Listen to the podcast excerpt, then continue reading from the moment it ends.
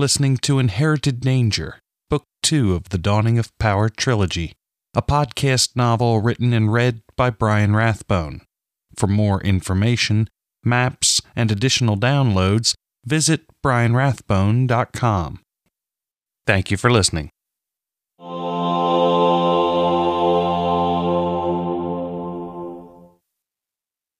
Chapter 23 To persevere when all seems lost is the most courageous act. Wendell Volker.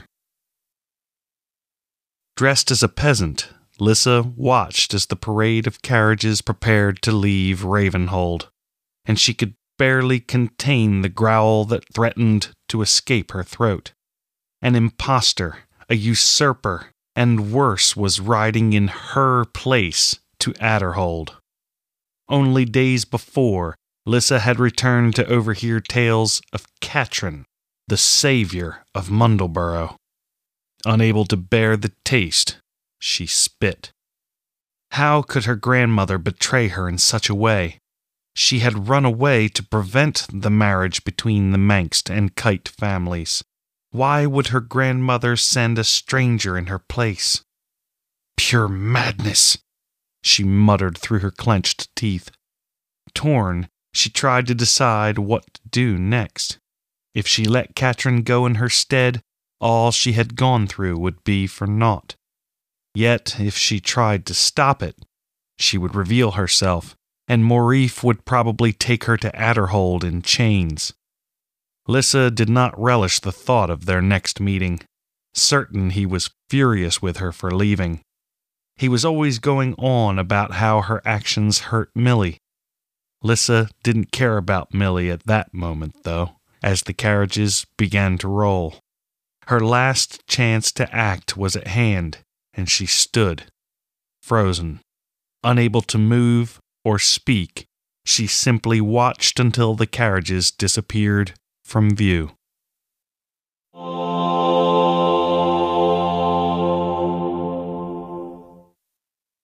The journey to Adderhold was only slightly less miserable than it would have been on foot.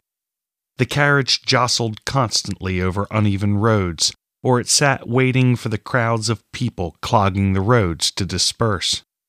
Catrin was struck by the resentment her passing brought about. People cursed them, rotten vegetables were thrown at the carriages, and murderous looks followed them. These people had not been at her celebration, and they had no reason to love her. The dozen guards assigned by Catrin's grandmother did what they could to control the situation, and Catrin insisted none of them harm any of the people, but it was difficult for them to comply as many altercations broke out. Her people's despair brought Catrin physical pain, and she found the yoke of responsibility terribly difficult to bear. She had almost grown accustomed to feeling responsible for the people of the Godfist. It was a natural role that any citizen would feel compelled to fill. But her responsibility for the people of the Greatland was suffocating. The entire known world's future depended on her actions, and it appeared many would die, no matter what she did. Shifting in her seat, she adjusted the folds and layers of her skirt, which seemed to bunch under her no matter how she sat. Benjin scowled, as he had been wont to do of late. What are you thinking? Catrin asked. Hmm. Well, I was just trying to understand the relative disappearance of Vestrana agents across the Greatland. Of the inns we've encountered, only two offered any indication of the Vestrana, and even those signals were mixed. I suppose the times are much more dangerous these days, and it may be that they've become more secretive because of infiltration. It's mostly unimportant now, since we've secured our entrance to Adderhold. Adderhold. Catrin imagined a place crawling with snakes and scorpions, a dark and evil place that waited to consume her. She knew it was foolish to let her imagination run wild, and the visions were probably far worse than what actually awaited her. But a contagious, dour mood blanketed those around her. Millie rode in a carriage with two other serving women. but each time they were together she seemed more nervous and fretful than the last. She feared everything from an ambush to poisoned food, and the fact that her fears were plausible put the entire party on edge. Along the inland sea, the lands were clogged with ragged campsites, and a foul stench hung in the air. The road impossibly jammed, their caravan was forced to move overland through a maze of disarray. The twined roses on the doors of their carriages became a liability, as angry mobs made up of those from Mundleborough and Lankland alike left their bonfires to express their displeasure to the exposed nobility.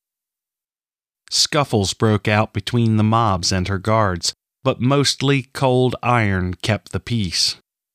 As they neared the docks, though, the mass of people became denser, and the spaces between campsites were not wide enough to admit them passage. A writhing mass of humanity stood between them and the road, which was as impassable as the clogged meadows, for it was jammed with people. They were only a short distance from the dock, but reaching it seemed impossible. One brave guard rode ahead to seek the officials at the docks. He was hard pressed, but he rode aggressively. Most moved out of his way. Those who moved too slowly, he pushed out of the way. An uproar rolled across the meadows, and many shook their fists in the air as a mounted detachment plowed through campsites on their way to the carriages. Men became bold and rocked the carriages back and forth, and one man was fatally kicked by one of the horses drawing Catrin's carriage. Visions of assassins closing in around her gave Catrin the chills, and she clutched her staff, ready to defend herself. Within the confines of the carriage, though, there was no room to maneuver. Catrin felt trapped. Benjin's short sword was cleared from its scabbard, and he'd already reached for the door at least a dozen times, but he remained within the carriage. Surrounded by guards and dock officials, they began a painfully slow procession through scattered remains of campsites, and Catrin doubted these people would love her as those at her majority banquet had. How could she blame them? She'd always disliked those who thought themselves more important than she. Her passage was a necessity, though, and this affront was simply unavoidable. The gathered crowd booed loudly as Catrin and her guards were escorted onto a waiting ferry. No one else was allowed to board with them, and hundreds were forced to wait for the next ferry. Glad to be gone from the unruly crowd, Catrin relaxed a bit. Through the overcast skies, she could feel the energy of the comets above her, and she knew the next time the night skies were clear, she would see them the energy bolstered her strength, and she let it calm her stomach as the carriage rocked along with the ship. It was a strange feeling to sit in a carriage while aboard a ship. The horses had been unhooked for safety's sake, and the carriage's tongue was firmly secured, yet it felt as if she were perched on a branch in high wind, as if the carriage would slide from the deck and into the sea. Can we take a walk on deck? she asked, but Benjin shook his head. Can't risk an ambush. Nearby ships could harbor assassins, and given the family history, I'd be surprised if they didn't. Best to stay here until we reach Adderhold. Lovely. Benjin tried to make the time pass more quickly by quizzing Catrin on her etiquette and ceremonial duties. While it took her mind from the motion of the ferry, it also reminded her of what lay ahead. Her role in the wedding was small. She need only show up and say a few words. Under no circumstances was she to look a man, especially a Zjhon holy man, in the eye. The restrictions on her behavior were ridiculous and triggered deep seated resentment. Even as a member of a royal family, she was forced to endure the rules of others. The thought of kissing the Archmaster's ring made her want to retch. She hadn't forgotten about his letter. My emissaries will remain on the Godfist until you have presented yourself to me personally. This matter must be settled between you and me. It would be a pity if your countrymen and mine suffered needlessly as a result of your selfishness. I beg you to put away your ego and do what you know is right. Even after so much time, his words rang in her memory and raised her fury. Belegra had caused thousands to die and laid the blame at her feet. Trying to contain her rage was like standing before a flash flood, and despite her efforts, it threatened to consume her. Only the reason in Benjin's voice kept her from succumbing. His logic and planning gave her something to hold on to, something to believe in. After the exchange of names, he said, you'll each carry a torch to a pile of kindling. You'll kneel and then light it with your torches. I'm guessing they'll place the kindling near the base of the statue for effect. That'll probably be your best chance to reach it, Benjin said. When I stand from the fire, toss me my staff. I still have no idea what I'll do then, but I'll think of something. I hope. Benjin seemed unable to formulate a response to that statement, and they spoke little more during the crossing. A tailwind drove the ferry toward the island that cradled Adderhold. The citadel rose on the horizon, and the closer they got, the more intimidating it became. The island was not small, yet Adderhold dominated it as if the man made structure were larger than the land that held it. Parapets reached so high into the sky that their tops were lost in the clouds, and the wall that snaked around the hold seemed impossibly thick. The buildings within were oddly shaped. Nothing seemed squared or even at right angles. Instead, the city seemed to writhe, all curves and gentle sweeps. As they neared land, she saw the structures, in many cases, were shaped like serpents, their fanged jaws forming entranceways and windows. The beaches resembled the far shores in many ways, except that there was nowhere for pilgrims to go. The island constricted them. Alerted of their coming, Adderhold's guards created a narrow avenue through the knot of pilgrims. Those on the island were more subdued than those on the far banks. Here, there was no place to hide and cross words could get them killed. Still, they cast venomous glances toward the lace curtains that were pulled over the windows of the carriage. Fear was not all powerful, though, and one man had the courage to throw a rock at them. His aim was uncanny, and the window shattered, the rock landing in Catrin's lap. The residue of the angry energy still clung to the rock, and she flung it to the floor. After brushing the reddish slivers of broken glass from her dress, she sat in a state of readiness, prepared for whatever assault might come next. Amazingly lifelike carvings of serpent heads protruded from the walls that surrounded Adderhold, and the largest ones guarded a towering archway. No gates barred the entrance.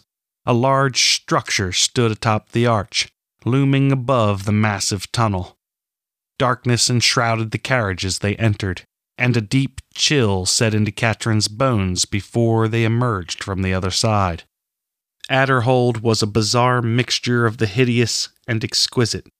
Lush gardens were inhabited by a ghoulish statuary and serpentine themes. The way that they were crafted made them appear as if they would reach out and strike anyone foolish enough to come close. The buildings were constructed of a grainy, white, stone like material that Catrin had never seen before. It sparkled even in the dim light, and it had allowed the architects to create wonderfully flowing lines. Beyond the shops and homes that ringed the city stood the keep. Carved from the side of a mountain, it looked as if it would consume the city, so aggressive was its stance. Coiled and focused, the keep was formed to resemble a single serpent of such stature and ferocity that most could not enter without fear of being devoured. Elite guards lined the cobbled boulevard that led to the keep, and their embossed plate gleamed. Their helmets were fashioned in the likeness of pit vipers, giving them an inhuman appearance. No one spoke, and no trumpets blared. Catrin's party entered the gaping maw with no welcome waiting within. Stables stood to their left, and they moved in that direction. Benjin disembarked first, checking for danger. Then he helped Catrin from the carriage. As her feet touched the reed covered flagstone, a hooded man approached in a steady, measured pace. He seemed to be trying for the gliding effect mastered by the Cathoran monks, but he could not complete the illusion. He just nodded and turned back the way he came, departing with the same unvarying gait. Catrin and her attendants followed him, and it seemed to her that the mood was more suited to a funeral than a wedding. Anxious tension thickened the air.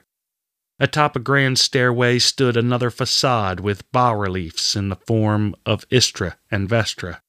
The archway was unguarded, and the halls were empty. Their boots echoed loudly, and she felt as if the oppressive stone would close in upon her and grind her to dust. Slender windows filled with multicolored glass provided meager light, which was supplemented by firepots that hung from ornate chains. The polished flagstone ended at a recessed stair, which was guarded by the most fearsome serpent carving yet. This one struck a primal fear in Catrin, for this was no glorified snake. Furrowed ridges protruded over the eyes and emerged from the flesh as horns, which gave it an air of intelligence. And one other feature distinguished this beast wings. So cleverly had the carving been created that the feral stare seemed to follow Catrin, stalking her every move. Recalling the skeletal remains found near the statue, she needed little more evidence to believe the old tales. Dragons had once roamed the land and flown the skies. Atop all her other problems, it seemed a bad omen, and dread filled her as they moved deeper within the keep. The place seemed designed to take the spirit from all who entered, and the builders had done their job well. Each step seemed to take her closer to her death. The robed man abruptly stopped in front of an archway that opened into what appeared to be a temple, since it contained nothing but rows of bare benches. More colorful windows adorned the far wall, and one window in particular drew Catrin's eye. Beyond it was the glowing silhouette of Istra, goddess of the night. Only part of her visage was visible through the slender opening, but it was exactly as she had seen it during her astral travels.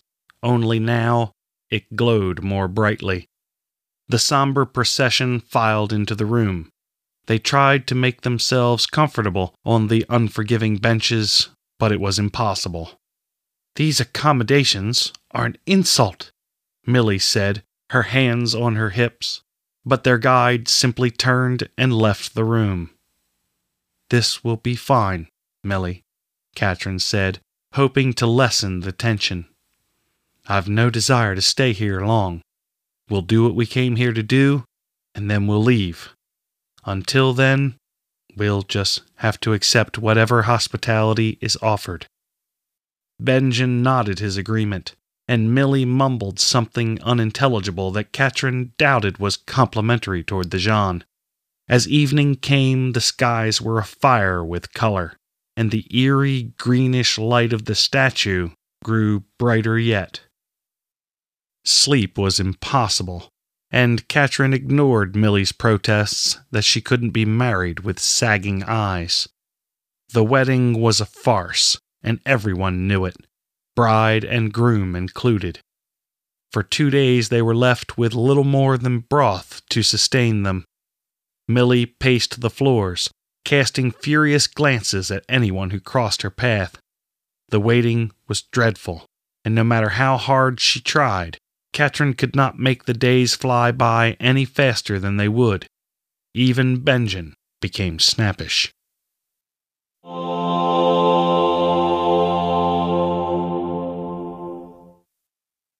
Atop Lemon's spire, the winds gusted. and even within the shelter of the stone walls it was painfully cold. The structure's lack of a roof helped not at all. But the skies were clear, and Milo was convinced he had the focusing mechanism working properly. I only have a few more parts left to assemble, Milo said. Then we will see things no one has seen in thousands of years. Strom and Osborne watched, waited, and shivered. I just want to get this done and get down from here. Heights make my head spin, Strom said. The view is incredible, don't you think? Osborne asked. I try not to look at it, Strom responded. That's it, Milo said. We're ready.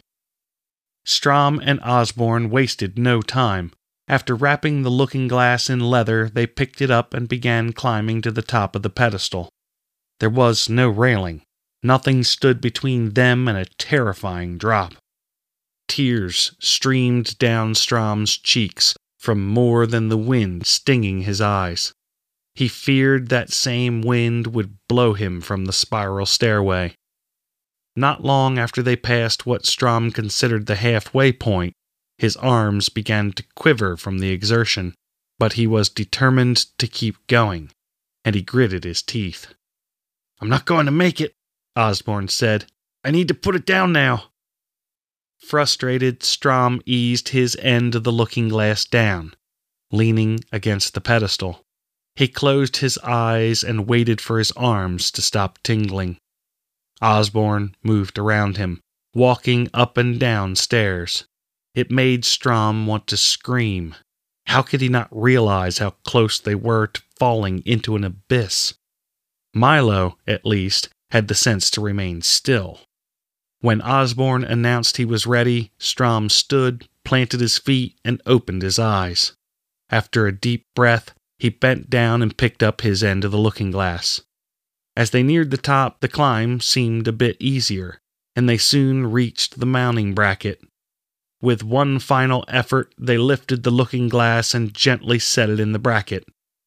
Milo slid the pins into place, and finally Strom and Osborne could relax. This thing better work, Strom said. That's what you said last time, Osborne said. Yeah, I know. Milo aimed the looking glass away from the morning sun and began turning the large ring he said would focus the lens, but his arms weren't long enough to reach the ring while looking in the eyepiece. Osborne, my boy, I need you to turn the adjuster while I look through the glass.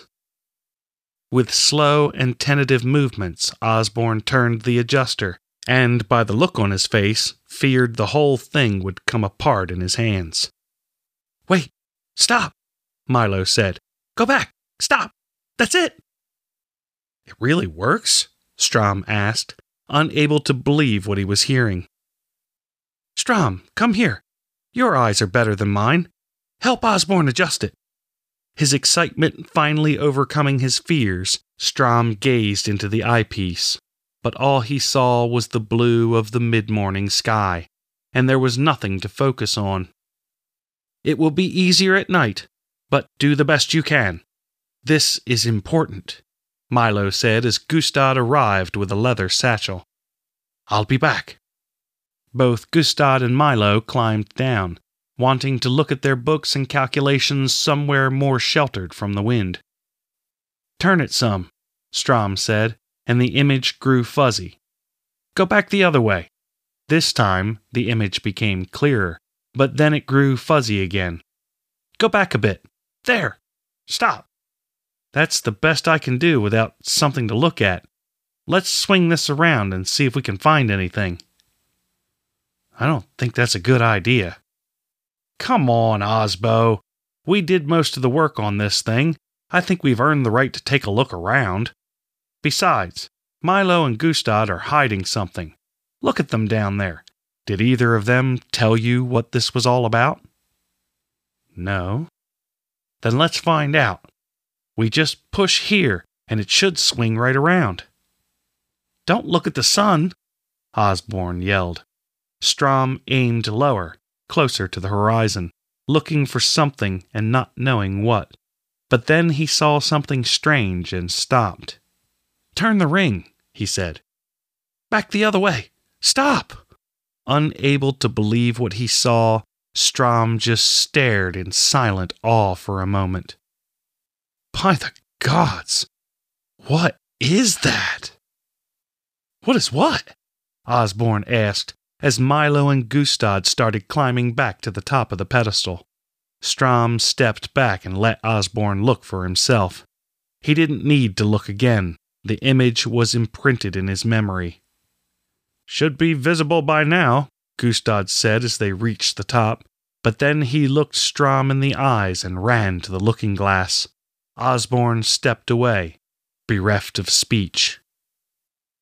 The charts we found in the lost library are real, Gustad said as he stepped away from the looking glass. Milo rushed in for his chance to see. Istra has arrived.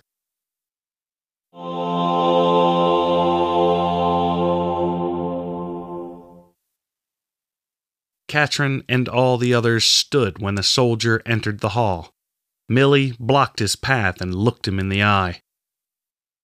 Be ready by midday, he said, casting a cold and disinterested glance around the room. Millie controlled her anger enough to nod and only turned her back on the man. She fussed over Catrin's hair for an impossible amount of time, most of which Catrin spent staring out the rose and chartreuse window panes. The sky beyond was clear, but she could feel the comets coming. They were close. She felt as if she could reach out and touch them. Though there was little evidence to support her feelings, a cloud bank on the eastern horizon seemed strange to her, unnatural. She was to wed this day, and she'd never even seen the face of the man who would be her husband. When she turned her thoughts to the wedding, her anxieties brought their full weight to bear. She didn't even know if she'd be able to gain access to the statue, let alone destroy it. Feeling like a prisoner, she doubted she'd be free to do anything beyond take the vows. As her mind went in circles, she resigned herself to the uncertainty. She'd know what to do when the time came, she hoped. As the sun moved toward its zenith, when Vestra was at the height of his power, a dozen robed men arrived to escort the bride. Benjin took his place behind Catrin as she followed her guards from their cell, as she had come to think of it.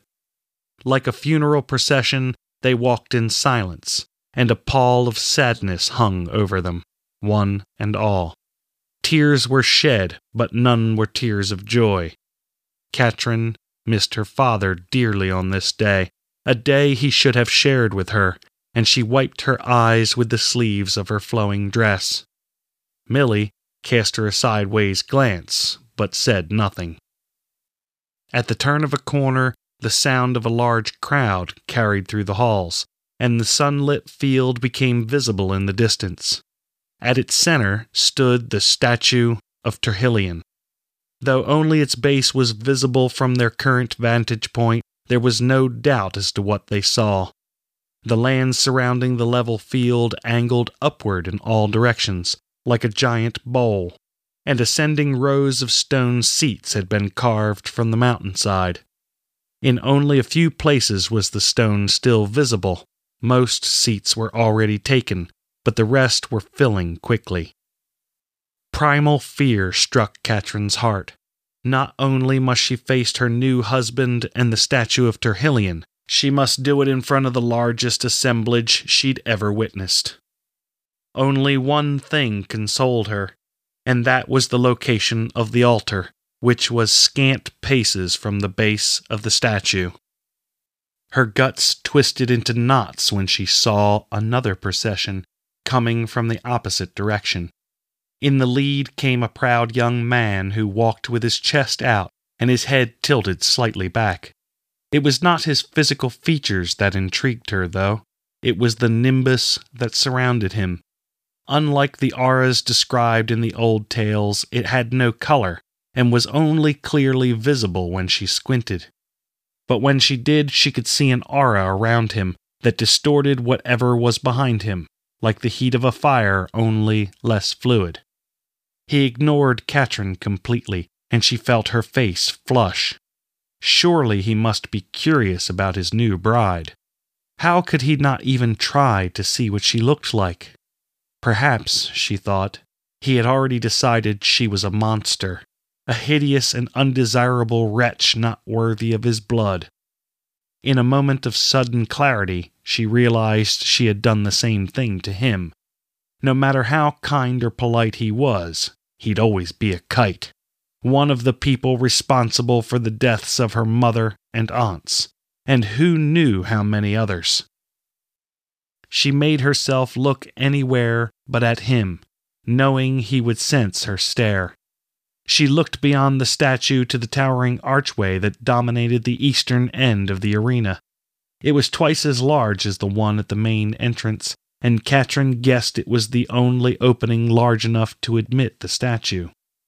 In the skies beyond, a strange thunderhead grew larger and uncharacteristically bright, as if illuminated from within.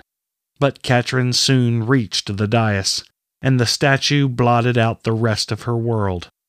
The energy radiating from it felt unclean, nothing like the waves of energy that descended from the skies. Like a kernel of hard corn held over a fire, its inside boiled, and at any moment it could release all its energy in a single devastating flash. Standing before it took much of her willpower, and her knees felt untrustworthy, as if they would buckle in the slightest breeze. When the groom stood directly across from her, she looked skyward once again, and the heavens were aglow. The storm was no storm. It was a comet scudding across the skies. Grinding against the air, it erupted into a conflagration the likes of which had not been seen in thousands of years. Its energy slammed into Catrin, and combined with the noxious charge from the statue, it was more than she could handle. She swayed on her feet, and Benjin supported her from behind. As he held her, her staff pressed against her bare forearm. The feel of its polished wood was comforting, and she took solace from it. Behold the eye of Istra! A voice boomed, startling Catrin. She had no doubt it was Archmaster Belegra who spoke, but she could not make herself look at him, afraid of what she might see. This day she has come to witness the union of Lankland and Mundleborough under her light and likeness. Vestra joins her, high in the skies, and we ask for their blessings. Give us a sign, and we'll rejoice. Catrin waited along with everyone else for some sign, and none were disappointed when red lightning spanned the eastern horizon, cast out in all directions from the raging comet. The distant rumbling did not fade like natural thunder. Instead, it grew steadily, intensifying, but no one was prepared for the blast that knocked them from their feet and seats alike. A wave of fetid air roared from the west, and the ground shook. The western horizon took on its own eerie glow, one that matched the light of the statue, and Catrin knew, in that instant, without any doubt, the statue of Terhillion that had been found in the west had just detonated, and she shrank away from the realization that tens of thousands had perished in an instant. A new cataclysm had begun, and the next component of destruction stood within throwing distance of her. Zjhon guards formed a ring around the dais and effectively barred her path. Most people regained their feet, though the moans of the injured could still be heard, and angry voices protested from the crowd. The other statue has exploded! Someone shouted, and many looked about to see who it was, but no one laid claim to the statement. The Herald Witch has attacked the Westland! A woman shrieked, and Archmaster Belegra jumped on the opportunity. Friends, we are besieged. The Herald Witch has brought war to the Greatland, and we are all in dire peril. We must stand together and face our common foe as one unified nation. If we remain separate, surely we will perish, he bellowed, and the acoustics of the arena carried his words to even those in the highest rows. Ragged cheers broke out, but many within the crowd seemed unsure, as if their faith had been something of little consequence in the past, but now was coming to haunt them. They would need to quickly decide what they believed, for now their lives depended on it. Can the herald travel a third of the Greatland in the span of just one breath? A familiar voice asked, and Catrin searched for the speaker without success. Of course not, Archmaster Belegra replied, seemingly outraged by the notion. No one can do such a thing. The Herald Witch is powerful, but she's not unstoppable. We have but to join with one another, and we can defeat her. We must do this before she brings any more evil into our world. He seemed pleased with his words. Could the Herald cause such destruction in the Westland if she was here, within Adderhold? The same voice shouted from the crowd, and the speaker became easy to locate, as just about everyone in his vicinity moved away. He stood proud and defiant, and Catrin could hardly believe the cruelty of fate when she recognized him. Rolf Tillerman, one of the few people in the Greatland who might guess her identity. She cursed herself for her own stupidity. She should never have let her tongue slip. But the damage was already done, and all she could do was wait to see how dire the consequences would be. There's no way the Herald Witch could cause such damage from a distance. We are safe here, Archmaster Belegra replied. Then the attack on the Westland could not have been committed by the Herald. Rolf bellowed triumphantly. How could you know such a thing? Archmaster Belegra asked, clearly confident that Rolf would only prove himself witless but Rolf's response stirred the frightened crowd into frenzy. I know this for certain, since the Herald of Istra stands before you, he said, and Catrin leaned heavily on Benjin as Rolf's eyes turned to her. In a wedding dress.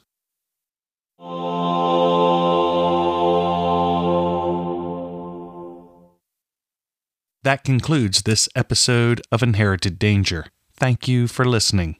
For the latest news and new releases, be sure to check out patioracket.com.